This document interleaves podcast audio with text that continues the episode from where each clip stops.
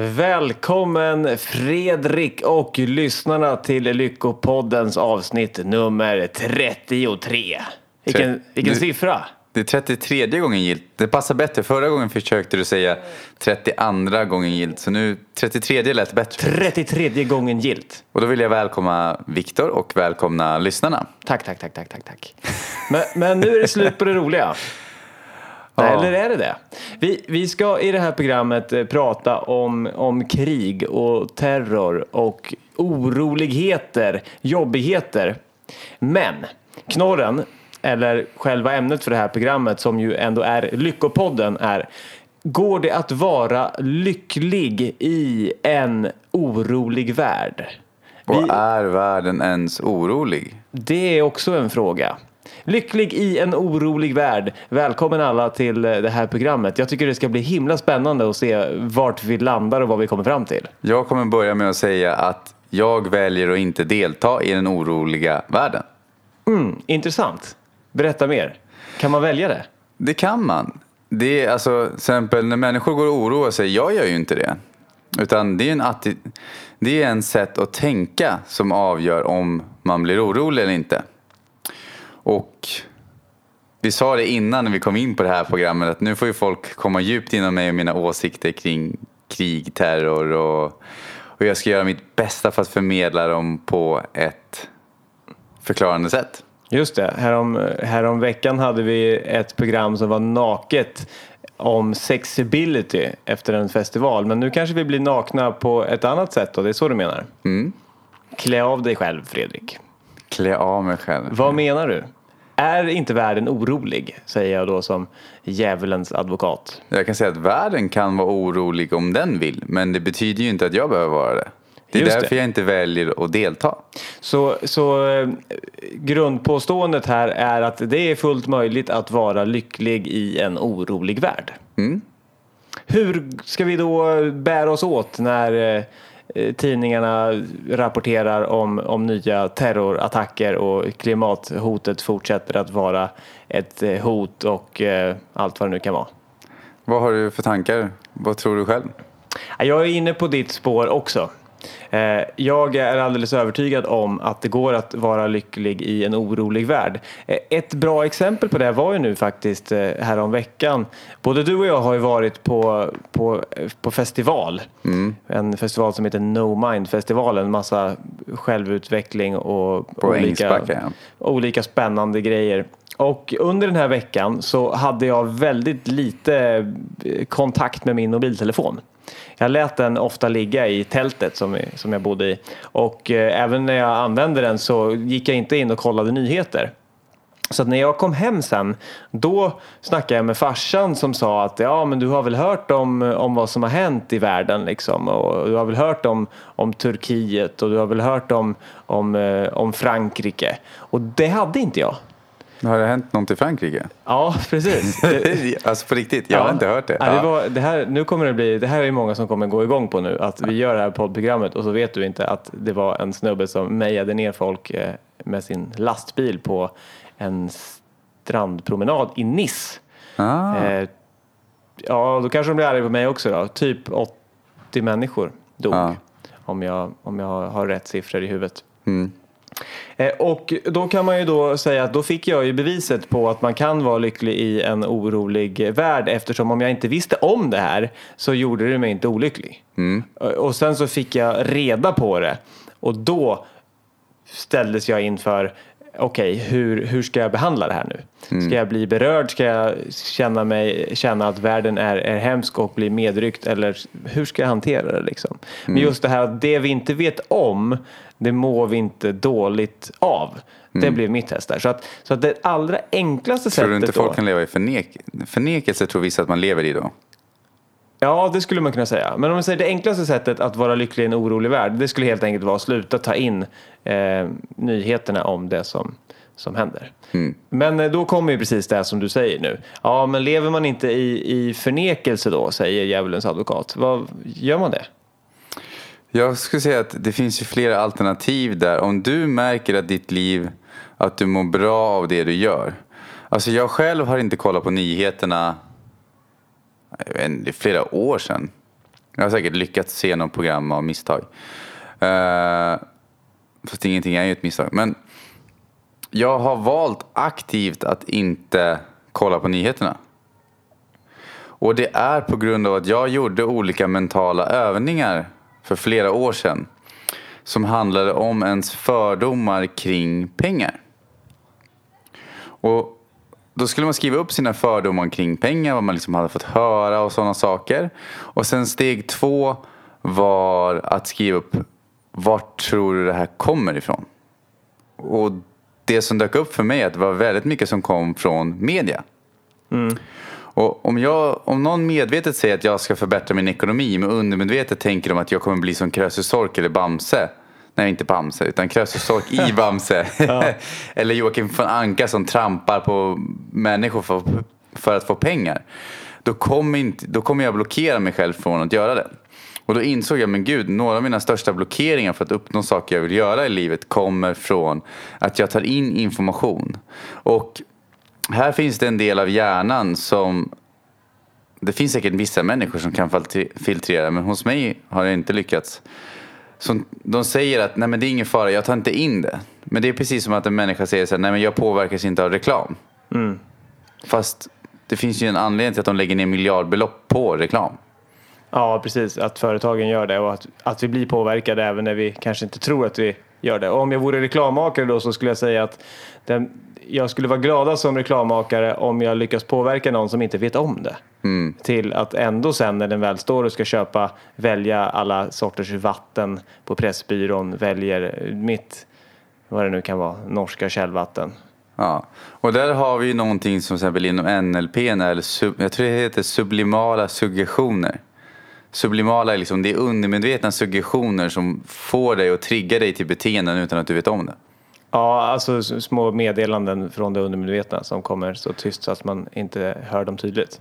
Nej, alltså att du har reklam eller texter eller sätt att uttrycka sig på som är utformat på ett specifikt sätt för att gå in i det undermedvetna ofiltrerat. Ja, just det.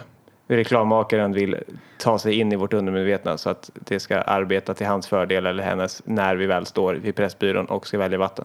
Ja, och jag brukar tänka så att rätt eller fel, jag tror att vi människor har också ett eget val att kunna liksom vad vi vill ta in.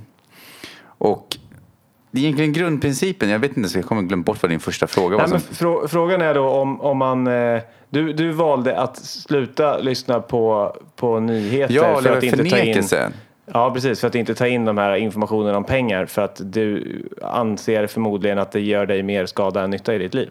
Och det roliga är att jag har än så länge, av alla de här åren jag inte kollat på nyheterna eller lyssnat på nyheterna på radion, har jag aldrig påverkats av det. Mm. Sist jag skulle på en resa så sa jag till en bekant, ja, eh, jag kommer inte ihåg var jag skulle någonstans. Jag ska dit. Men gud, har du inte hört att det är oroligt där? Jaha, är det? Ja, ja, ja, men nu vet jag. Och då var jag också den personen, ja, men du måste ju följa nyheterna så du vet att det är oroligt där. Och då tänkte jag, fast det behöver jag inte för att uppenbarligen talar alla andra människor om det åt mig. Och det mm. roliga när jag väl var där så märkte jag ingenting. Mm. Så att jag än så länge liksom inte... Så vi kan använda dig som ett litet experiment här. Vad händer om man slutar att följa nyheter så som man tidigare har gjort? Och din erfarenhet är att det inte händer någonting. Mm. Händer det något bra då? Alltså när du kom ifrån nyhetsflödet, hur har det påverkat dig?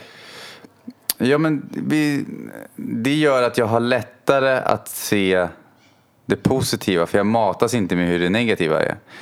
Om vi tänker så här att om du tar det finns en övning som säger liksom att om du har två vargar, en god och en ond. Vilken av dem kommer att överleva? Jo, den du matar. Mm. Och min perspektiv från, på världen som hjälper mig från början är att även om jag skulle titta på alla de där sakerna så är allting perfekt precis som det är. Likadant när vi har den här podden så ser inte jag det som att nu ska jag hjälpa människor bli lyckliga. För att då är det som att jag, om jag skulle tänka att nu behöver jag hjälpa dig. Då är det som att jag förutsätter att jag vet bättre än dig om dig. Mm. Det blir ett ovanifrån perspektiv då? Ja, då blir det att jag vet bättre om dig än dig.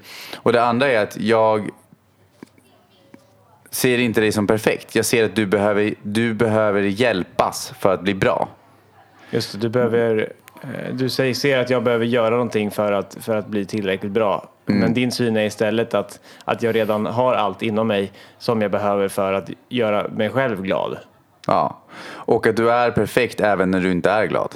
Just det, det är helt enkelt ovill, eh, villkorslöst. Ja. Villkorslös kärlek egentligen. Att, att om, om man, I de begreppen så är det lättare att tänka med en partner kanske. Att jag, jag älskar min partner vad den partnern än säger och gör eller hur den mår eller ser ut. Ja. Jag hade ett intressant diskussion, en samtal som finns på, jag tror vi delar den på Lyckopodden och på Youtube också. eh, Med en som heter Tigmonk. Och han, jag kan rekommendera, han har föreläsningar här nu under juli, augusti. Den första börjar idag till och med. I Stockholm, om man nu är stockholmare. Man kan ju Ja. lyssna på oss var som helst. På Hälsa utan gränser. Eh, och det intressanta, han sa det också att han har ju sin dotter. Och då berättade han en, en analogi om man ska säga, som var att hans dotter kan ibland vara rädd för spöken under sängen. Och då kan han som pappa tänka sig, åh, vad, vad gullig hon är. Tänk att hon tror på spöken under sängen. Sen kanske de här spökena finns, liksom, men det, det finns liksom ingen anledning till att vara rädd på den nivån som hon är. Och hon kommer nog växa ur det förhoppningsvis. Men att han liksom, han, han kritiserar ju inte sin dotter som fel. Som att, oj vad det är fel på dig som människa. Du är en besvikelse som tror på spöken under sängen. Ja, jag är med. Eh, Tillbaks för, tack, tack för dina fina delningar. Tillbaks till, eh, till, till huvudtråden då. Eh, jag är också inne på att jag, jag har ju varit journalist. Jag har jobbat tio år på de stora mediebolagen och verkligen läst tidningar och sett på nyheter och det har verkligen varit en del av, av min, min vardag och mitt, mitt dygn har varit lite av ett mediedygn. Eh, men nu så konsumerar jag inte alls mycket media. Och det är också min bild att jag trodde i början på något sätt att jag behövde hålla mig uppdaterad. Och att det var liksom fanns ett, eh, nu murrar det lite här utanför fönstret. Vi glömde stänga fönstret. Vi- Fredrik går upp och stänger fönstret och så, så håller jag hov. så länge. Fast nu åkte den där bilen. Nej, vi skiter i det. Det får mullra lite. Jag tycker det får mullra. Det blir ju varmt. Då kommer, kommer, eh, kommer svettdoften att eh, gå igenom våra mikrofoner. De tar ju upp sånt där. Du vet vad du ger för bilder Ja, det är bra. Jo, men nu, så, nu lyssnar jag inte alls på, på, på nyheter på det här sättet. Och precis som du säger så känner jag också det här att, att jag missar egentligen ingenting. Jag var nu under festivalveckan inte alls medveten om de dåden som, som skedde i världen. Men pappa talade ju om det för mig ändå en stund senare när jag kom hem. Så då kan man säga att ja, jag missade det som hade hänt men jag fick ju ändå reda på det. Och vad gjorde det då? Att jag fick reda på det några dagar efter att det hade hänt. Och du visste ju inte ens om det här Parisdådet förrän nu.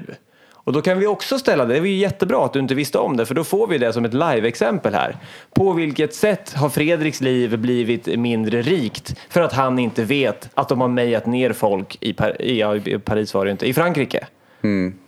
Känner du att du har missat någonting? Nej. Och ändå så tror jag att många lyssnare nu sitter och känner att det är typ oansvarigt av oss att inte veta vad som händer i världen. Och vissa blir ju upprörda när jag säger att jag inte kollar på media. Ja, jag tror det också. Jag kände ju själv att jag reagerar lite som att, inte upp med upprördhet, men ändå så här bara oj, eh, han, han har ju verkligen inte koll. Det, Ja. det, var min, det var min första, liksom, det var det som kom från mitt undermedvetna. Att, wow, men sen min andra tanke var det här blir ju intressant för att det är ju bara ett annat sätt att se det på att man kanske inte alls behöver veta det.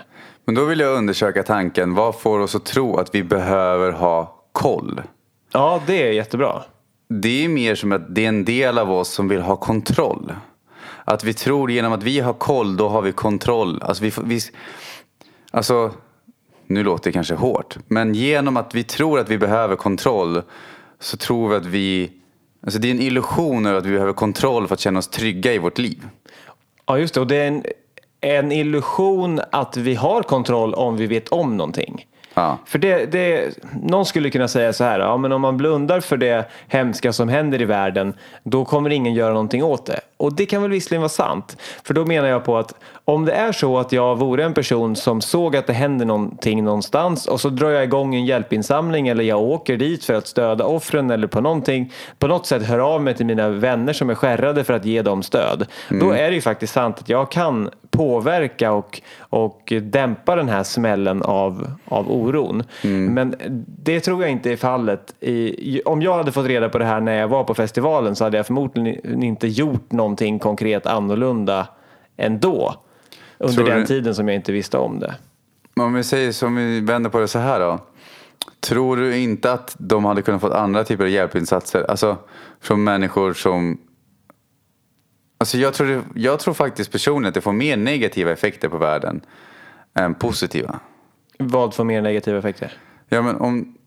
Till exempel, jag satt och kollade på någon video häromdagen som var på Facebook. En, som visade att kriget mot terrorn i typ Irak eller något sånt har gjort att terrorattentaten ökat med 1400 procent. Det fanns i princip ingenting liknande sånt.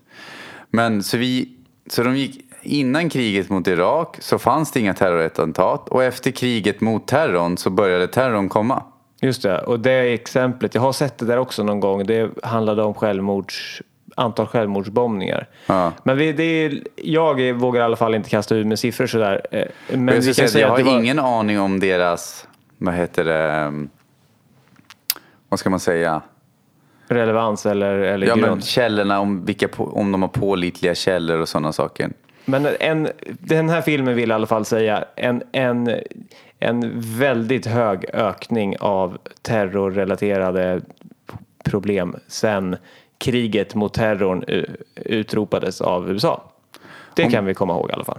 Men Moder Teresa sa ju någonting också liknande i stil med att om du vill få mig att komma till en plats där vi ska stå upp mot krig och stå upp mot liksom, osämja, då kommer jag inte.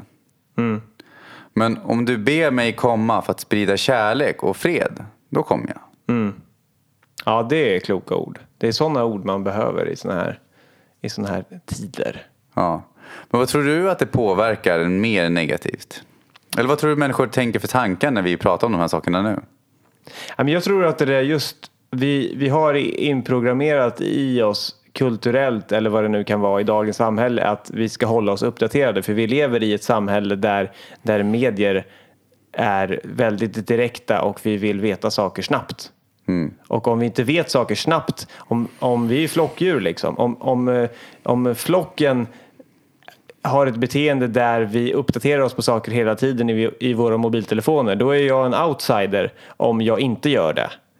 Så därför så vill jag också springa i flockens mönster och göra samma sak. Och om du och jag nu säger att vi bryr oss inte så mycket om eh, att följa nyheter längre, då är vi outsiders från flocken. Och då kommer en och annan vända sig mot oss för att vi är konstiga. Och eh, djur behandlar sådana som är konstiga med att stöta bort dem. Och då kanske de försöker göra det med oss också. Och vilket är helt okej. Men då bildar vi en egen flock då? Ja, då bildar vi en egen liten en alternativ flock. Ja. Och så får vi se hur det går. Ja, men jag tänker också så här att krig har funnits under så många år genom historien och kommer förmodligen, jag vet inte hur länge det kommer fortsätta. Men det är, jag tror människor blir olyckliga av att tänka att det borde inte finnas krig. Mm, att det är föreställningen, det borde inte finnas krig. Ja, att motståndet mot krig gör människor lika olyckliga som krigen i sig. Ja, det, det brukar jag ju prata om med, med känslor. Att det jobbiga är inte att vara exempelvis ledsen eller arg. Det jobbiga är att vara ledsen eller arg och motsätta sig eh, sin känsla. Att säga jag är ledsen och jag borde inte vara det, jag borde vara glad nu. Ja. Eh, om jag s- släpper fram tårar på, på en begravning, det kan kännas otroligt befriande och skönt. Men om jag sitter och försöker hålla tillbaka mina tårar på en begravning och känner att jag ska inte gråta, vad är jag är dum som gråter, varför kan jag inte hålla mig? Då är det väldigt jobbigt.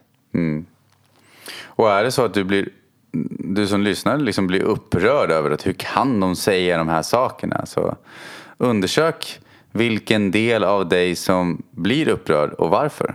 Jag gillar ju att Ja, det är precis så jag vill. Ja, rätt. Så tänker jag också. att Undersök varför vi får våra känslor. Jag gillar just det att, att använda mig själv för att förstå det stora. Alltså att använda det lilla för att förstå det stora. Att använda mitt känslosystem för att förstå hur, hur känslosystemet bland jordens befolkning fungerar liksom på en kollektiv nivå. Mm. Och då kan man ju säga då att finns det, det finns en massa, massa oroligheter och våld i, i världen. Mm. Och om jag själv då i, inom mig har eh, oroligheter och aggressioner som kanske finns där sedan barndomen eller någonting.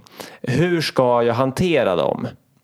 Det bästa sättet då är att, upplever jag, att försöka hitta lugnet i mig själv, låta det som, det som väcks inom mig komma fram men utan att bedöma det som dåligt. Om jag har en ledsenhet, en sorg inom mig och en närstående person går bort då kommer den väckas och då kommer jag att gråta. Mm. Och enda sättet att, att bli fri från den sorgen är att låta den komma ut och, och flöda fritt utan att sätta etiketten dålig. Mm. Eller utan att försöka komma undan den och säga att Nej, men nu, nu borde jag vara klar med mitt sorgarbete men det är jag inte. Mm. Och på det sättet så skulle man kunna säga att Jorden, det är, mitt, det är min spaning i alla fall. Jorden kan inte från en dag till en annan bli fri från krig.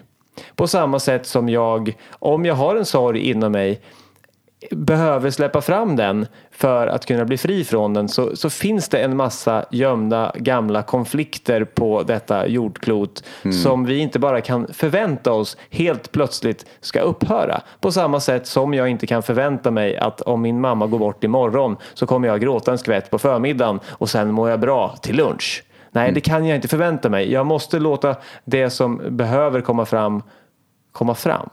Men på samma sätt där, då skulle man kunna säga så här, ja, men ska folk kriga då? Är det bra att folk begår våldsdåd? Så nej, det tycker jag inte. Alltså helst skulle jag ju önska att det inte behövdes. Och helst så skulle jag önska att jag i en, i en eh, situation av ilska lyckas lägga band på mig och, och lösa det med kärlek och försöka på något sätt, nej men behöver jag inte det här? Vill jag verkligen slå den här personen på käften? Vore det inte schysstare mot mig att eh, faktiskt eh, sätta mig ner och eh, ta tio djupa andetag, meditera, vad vet jag, hålla mig borta från att slå dig. Och då mm. skulle jag komma fram till att det var det. Men det är inte alltid som jag kan kontrollera mina känslor på det sättet. Och på därför så, så har vi i krig i den här världen. För att det är människor som hellre egentligen innerst inne skulle vilja ge kärlek till, till sig själva. Men vi kan inte ställa det kravet på människor för de kan vara traumatiserade och vara så långt ifrån sin egen kärna så mm. att de begår de här handlingarna. Och vad är då bästa sättet? Ska vi säga att de är idioter och vi kan inte förstå dem? Det kan vi väl visst det. Om, om jag kan förstå att jag själv, nu är inte jag så arg av mig, just ilska har jag inte så mycket av men om, om, om vi säger att jag, att jag har problem med aggressioner. Mm. Om jag kan inte kan hejda mina aggressioner så att jag någon gång ibland när det kokar över så skriker jag på någon och någon gång så kanske jag till och med slår någon. Mm. Då, om jag förstår mig själv att jag kokade över, det var inte meningen liksom, men jag är mänsklig. Då kan vi förstå en terrorist också som gör någonting hemskt. För mm. den har inte kontroll på sig själv heller i det tillfället. Då är min fråga, är det hemskt det de gör? Nej. Det, det, alltså, det, vem, är, ett, vem? det är ett resultat av, av deras trauman som gör att de inte kan eh, stå i kärlek till sig själva och då får det det här uttrycket. Ja, men kan, vi gå, kan du sträcka dig så långt som att om någon skjuter dig, som ett exempel nu, mm. att det inte är hemskt? Om någon, då måste vi definiera vad som är hemskt då. Ja men det är det jag vill göra. Alltså, ja. För nu säger jag att det är hemskt att om någon tycker det är hemskt det här. Ja. Men om någon kommer in här nu och så skjuter de dig i magen. Ja så är det ett resultat av eh, att den personen har en massa obearbetade känslor som gör att den gör någonting som den innerst innerst inne eh, vet eh, skulle kunna undvikits. Och eh, om det är hemskt eller inte, det är bara en värdering. Det är så här, är det bra eller dåligt? Och egentligen om vi går riktigt djupt så skulle jag säga att ingenting är bra eller dåligt för det bara är. Mm. Och det är det tillståndet vi kommer till, i alla fall är det det jag upplever när jag mediterar. Att eh, då kan jag se på saker nyktert utan att kasta mig in i känslovärlden. Och då kan jag se objektivt på saker och när jag ser objektivt på saker så finns inte bra eller dåligt, då bara händer det. Då finns det orsaker som har lett fram till det som händer. Det som faktiskt händer då, det är ju att någon trycker på en avtryckare som i sin tur, sen vet jag inte proceduren på, i en pistol, som gör att kulan åker ut i pistolen, åker in i din kropp, du faller ihop och sen så kanske du byter energiform. Och då kommer ju mina, då kan man säga, är det hemskt? Eh, då kommer ju mina nära och kära, de kommer ju få en tuff period förmodligen att hantera det som har hänt. Men då, Behöver de få en tuff Ja, men period? Alltså jag, nu vill jag verkligen pressa Ja, det här men till sin jag- jag gräns. Behöver de få Vi- en jag tuff tycker vi period? ska. Vi, vi, vi gör det här experimentet och då skulle jag säga att eh, de kommer förmodligen få en tuff period men de skulle inte behöva få en tuff period om de inte identifierade det som har hänt som hemskt. Men då, är min, då ska vi fortsätta här. Det här jag tycker det är jättekul. Mm. Vad är det de sörjer? Är det identiteten av sin relation med dig eller är det dig? Förmodligen sörjer de att de inte får eh, vara med mig mer och att de inte kan säga de sakerna de skulle vilja säga. Men har det med dig att göra? Om de säger, inte säger de sakerna de skulle vilja säga, har det med dig att göra? Nej, det har ju med dem att göra då. Det är ju att de upplever en förlust i att inte längre kunna ha en relation med mig. Ja. Så de upplever ju sin egen sorg i att de inte längre kan relatera till mig som en levande människa och få ett utbyte med mig. Mm. Ofta är det väl så när en, en kärleksrelation tar slut också att sorgen är att inte få vara med den människan längre. På vilket sätt? Att, att det jag tycker är jobbigt är om du och jag är ihop och så gör vi slut så här, tänker jag nu kommer jag aldrig mer få sitta och dela morgonkaffet med dig eller vad det nu kan vara. Men då är det inte mig du saknar. Då, är, då tänker du... Alltså det jag vill komma till som jag själv, som gör att jag mår så bra. Är att visst, jag har jobbat väldigt mycket på emotionella blockeringar, på vad jag äter, hur jag liksom, alla, många sådana saker också. Men det är också att jag, jag har en referenspunkt som är att allt är perfekt. Och så fort jag tror på något annat så mår jag dåligt. Och det är mitt inre känsloguidningssystem som vägleder mig till att nu tror du eller gör du någonting som inte sant, som du inte mår bra Jag, av. jag tror att vi triggar onödigt många, men det är bara en, det är bara en värdering från min sida. Om vi använder ordet perfekt. Men jag förstår vad du menar. Jag brukar själv använda det. Jag skriver det i min bok på kvällen eh, nästan varje dag. Att, att allt är perfekt precis som det är. Och att det är en fullständig acceptans. Att vad jag än tycker och tänker så är det bara tyckande och tankar. Och egentligen så är allt bara som det är. Men när jag försöker få någonting att bli på ett sätt som det inte är, då skadar jag mig själv. Då får jag jobbiga känslor. Men just det här att, att allt är perfekt, eh, om, om jag kallar det allt är precis som det är. Ja, det är, det är väl bättre. Det jag vill lägga till som är, som är viktigt också är att det betyder ju inte att man fortfarande vill göra någonting.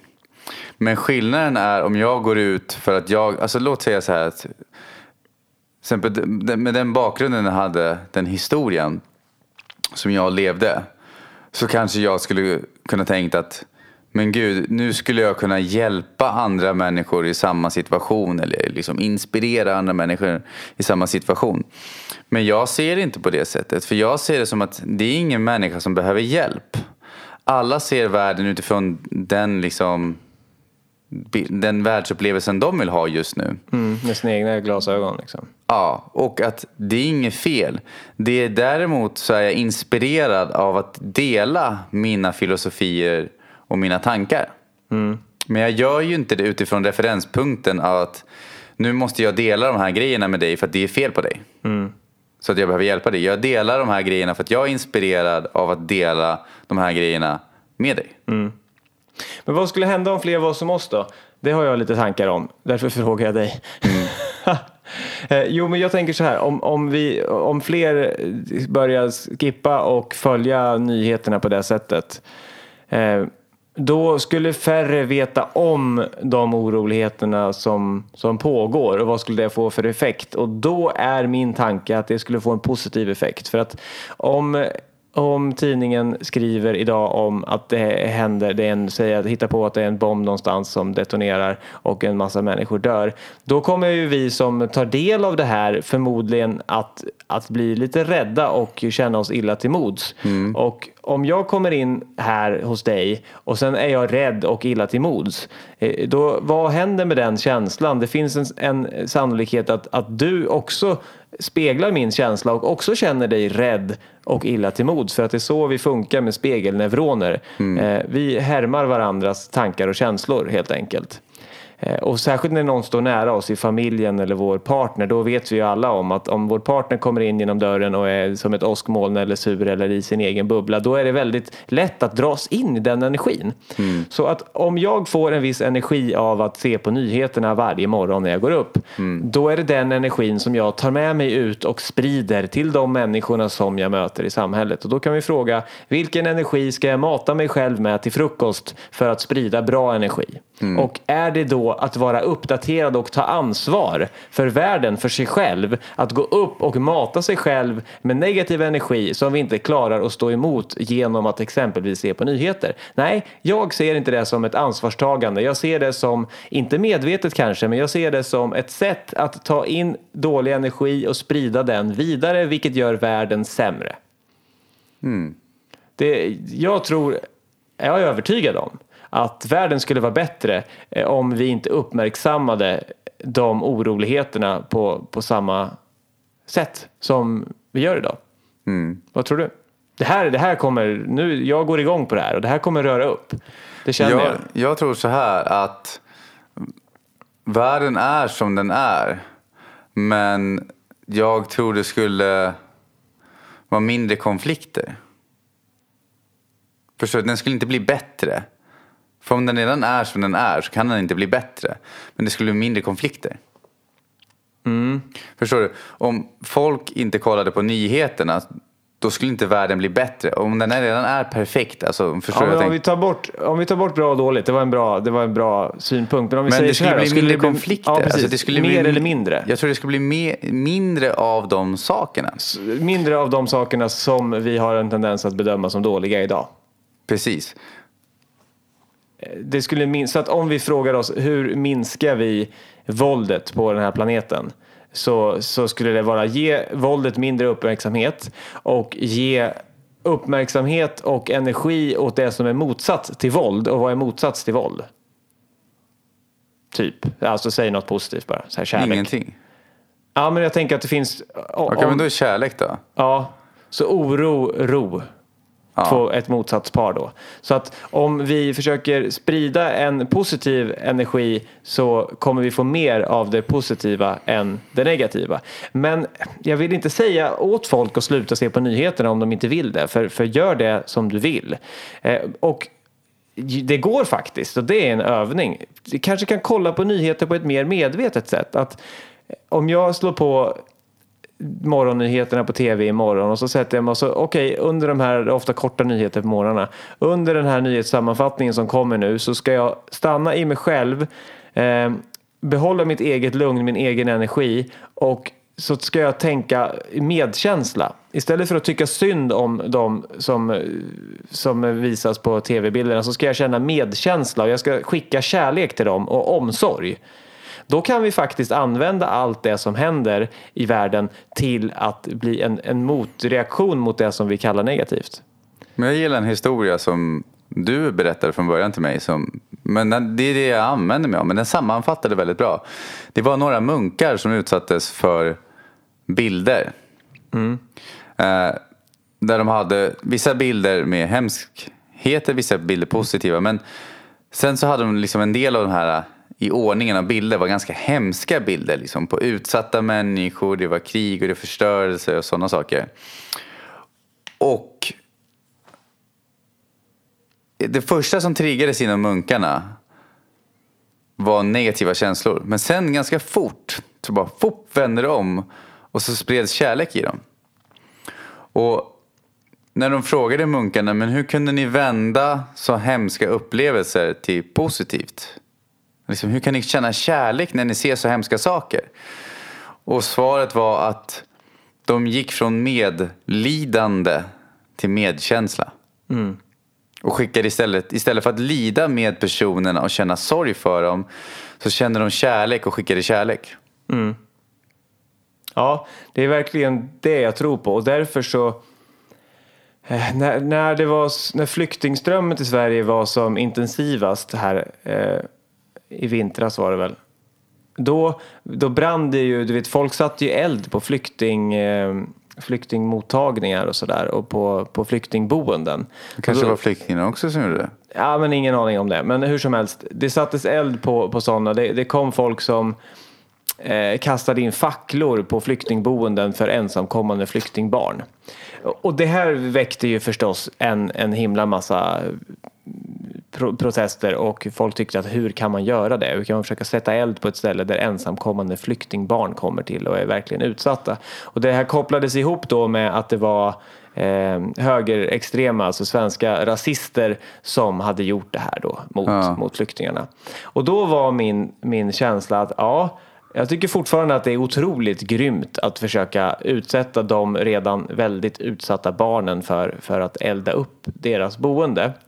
Men om vi frånser från det, vad får den här handlingen för effekter? Jo, de, om vi nu förutsätter att det var det, vi använder det som exempel och så behöver det inte vara så, men vi säger att det är högerextrema, säger att det är rasister som är emot att vi tar emot flyktingar som, som gör det här. Vad får det för effekt på, på världen att de begår de här sakerna? Och då är min tanke att väldigt få, i alla fall vad det var som kom fram, sympatiserade med deras handlingar. Väldigt få sa, ja, jag tycker inte heller om invandrare och att vi tar emot flyktingar så därför tycker jag att det är bra att vi eldar upp dem. Det var väldigt få som sa det. Däremot var det väldigt många som, som blev eh, absolut motsatt effekt. Att jag tycker kanske att vi inte skulle ta emot så mycket flyktingar, men att att göra så här, det är att gå över gränsen. Så att min spaning är att de som gjorde det här, de fick precis motsatt effekt mot vad de ville.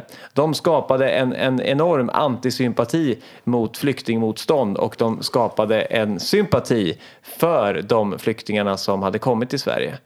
Eh, Så att jag tror att eh, många gånger så, så föder våldsdåd också en våg av kärlek som är eh, mot våldet men som inte tar sig uttryck i ett krig mot terrorismen utan en, ett stöd för de utsatta. Och då är det positivt. Så kan vi titta på nyhetssändningarna och stödja och känna medkänsla precis som munkarna gjorde.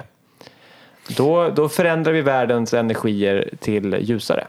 Ja, men tänk hur många krig som har startats på grund av rädslan för krig. Mm, hur Alltså, menar du då? Ja men typ att vi måste rusta upp nu ifall det blir krig. Mm. Och det är liksom, så kan ju, att krig föder ju krig. Och sen så går någon och oroar sig för krig, att vi måste ta över dem. Och sen så, vi måste ha deras mark och de ska ha våran. Och sen är det fram och tillbaka liksom. Men att rädslan för krig och rädslan för terrorismer. Att åka ut och jaga terrorister runt omkring i världen och börja kriga med län, alltså olika länder för att få tag på vissa terrorister. En annan fråga är ju om, om, om världen verkligen är så orolig idag. Alltså om vi har fler krig och fler eh, döda människor runt om i världen idag än vad vi hade förut. Och då finns det en, en intressant snubbe som heter Daniel Goleman. Eh, Han var han som myntade uttrycket emotionell intelligens, bland annat. Jag var på en föreläsning med honom förra året och, och han sa att han, han tror verkligen på en värld som håller på att tippa över åt det goda hållet och att världen hela tiden blir, blir bättre och att klimathotet också kommer att lösa sig. Ju mer vi märker att vi blir berörda av, av det som, som händer och att saker eh, påverkar oss mer direkt. Typ om vårt dricksvatten i Sverige skulle bli dåligt och så skulle vi få en direkt upplevelse av klimathotet och bli ännu bättre på att ta hand om det. Alltså han, hans budskap är det går åt rätt håll. Men då sa folk, men hur ska vi kunna tro det när vi ser hur världen ser ut idag? Och då sa han att ja, men vi, våra system, vårat sätt, vår psykologi gör att vi är rädda för rädslor för att kunna undvika dem. Det är en bio, biologisk inprogrammering att vi, att vi eh, liksom ser, är mer rädda för flugsvampen liksom än vad vi är glada att se en kantarell eh, bredvid. Det är en skyddsmekanism. Ja, precis. Det är en skyddsmekanism som har fått oss att, att överleva. Eh, och då säger han att om man ser på fakta så antalet, eh, om du tar 100 människor som 100 eh, random människor, hur många dog av krig och mord idag, förr, i, förr i tiden, för 100 år sedan och hur många dör idag av, mm. av krig och mord. Så det här var ett år sedan så jag är ledsen att jag inte kommer ihåg den siffran men det är radikalt färre som dör av krig och oroligheter idag än vad det var förut. Så att svart på vitt, även om jag inte har siffran, eh, det är en otroligt, eh, det är en jätteminskning av, av våld, dödligt våld i världen. Ja, men det kommer jag ihåg, det var någon siffra där, det var typ olika terrorattentat, hur många som har dött i dem. Kommer inte ihåg exakt. Men det var under typ samma period så jämförde de typ med hur många som hade dött i bilolyckor eller hur många som hade drunknat på fyllan och sånt där. Mm. Och då, då var liksom påståendet som de hade, jag glömde bort vem som hade det, men sak samma. Var att men varför, satsar vi inte, varför är vi inte så oroliga för att dö på fyllan vid, till havs då? Mm. För att om man tittar statistiskt sett liksom. Men bilderna som målas upp, vi, är ju annorlunda i media tror jag. Mm. Ja, jag, jag tänker ofta att terroristernas största vapen är inte bomber. Terroristernas främsta soldater är inte IS-krigare. Terroristernas största vapen är, är rädsla. Terroristernas eh, största och bästa soldater är alla vi som blir rädda. Mm. Eh, alla som hjälper till att sprida rädslan för terrorister är terroristernas perfekta soldater. Antalet krigare runt om i världen är begränsat men antalet rädda är så, så, så mycket större. Så att om vi vill försvaga terroristerna då behöver vi gå till oss själva och arbeta på vår egen lycka, på att hitta vårt eget hjärta på att göra saker vi vill. För när vi mår bra då kan vi sända bra energier till de som vi har runt omkring oss och då mår de bättre och då skapar vi en, en våg av positiva energier istället för en våg av mer och mer och mer rädsla. Så att lösningen ligger inom oss. Mm.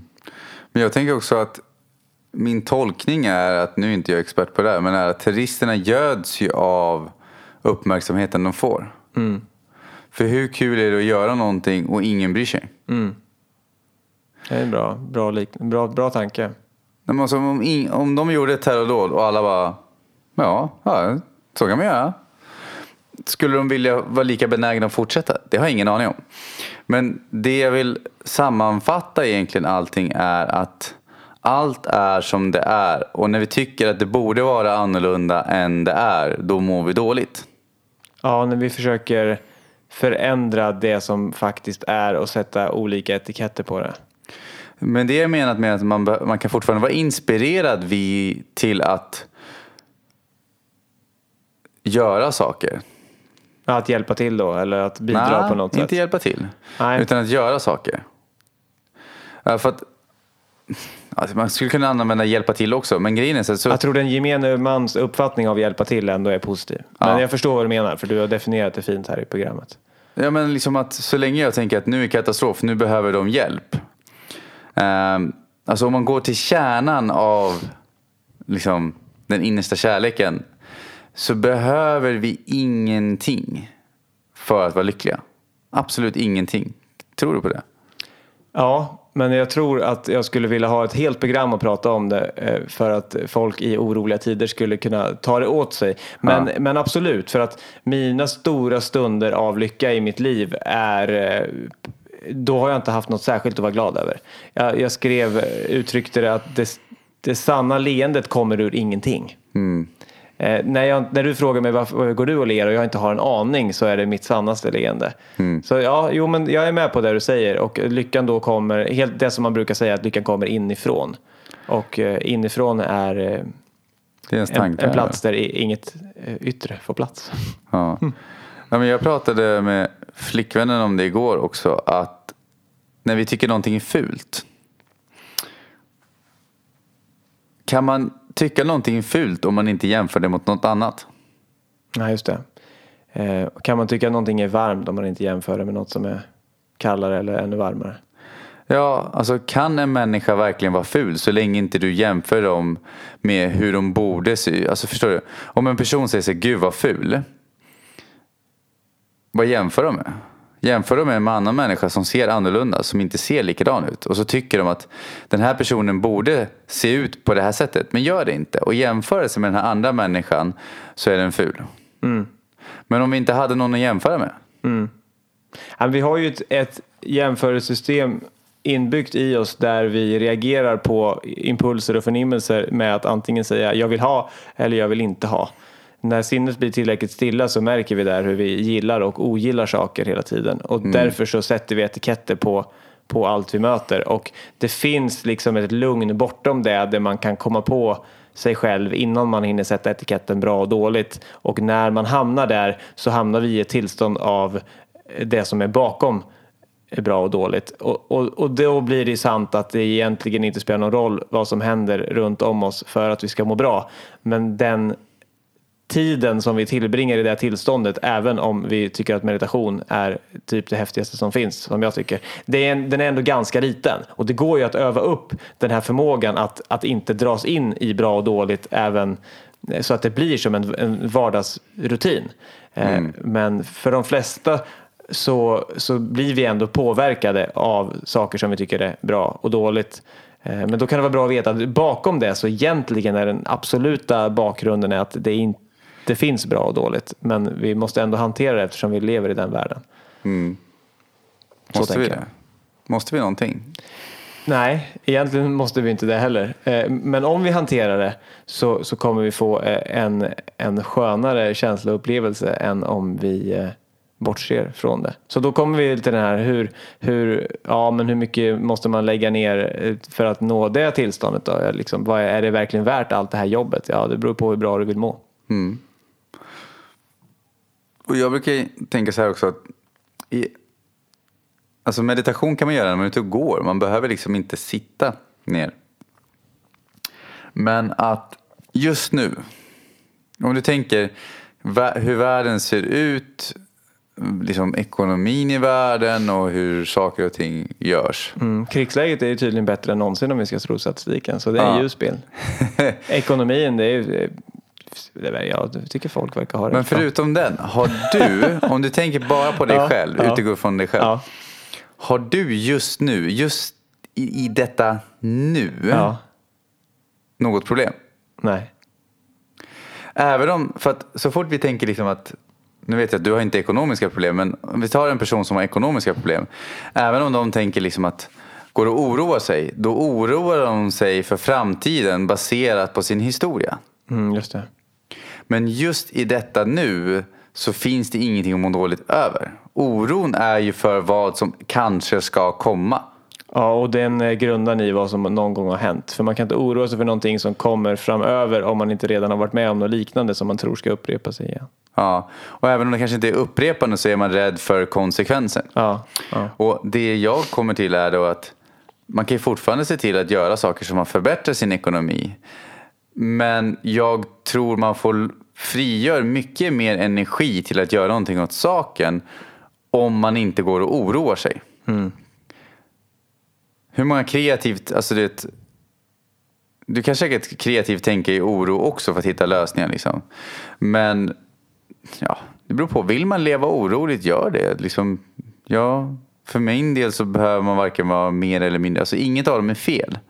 Om en person oroar sig så mycket att de dör så var det den delen, den livsupplevelsen de ville ha nu. Ja, nu tycker jag att det är dags att runda av och då tar jag med just det här. Om du tycker att världen är orolig, använd det gärna om du vill som en drivkraft till att hitta en plats inom dig som inte är orolig. Och då vill jag sammanfatta min del med Du har att... just sammanfattat ju. Ja, men jag vill också vara med och sammanfatta. Att just nu, om du fokuserar på just nu, finns det verkligen något problem? Eller är de här problemen baserade på historien och ens perspektiv på framtiden? Om jag kopplar bort mina föreställningar och minnen från det förflutna och inte springer till morgondagen i mina tankar så finns ingenting annat än en stillhet just nu. Då säger jag peace, may peace be the journey. Peace! Tack ska ni ha. Tack.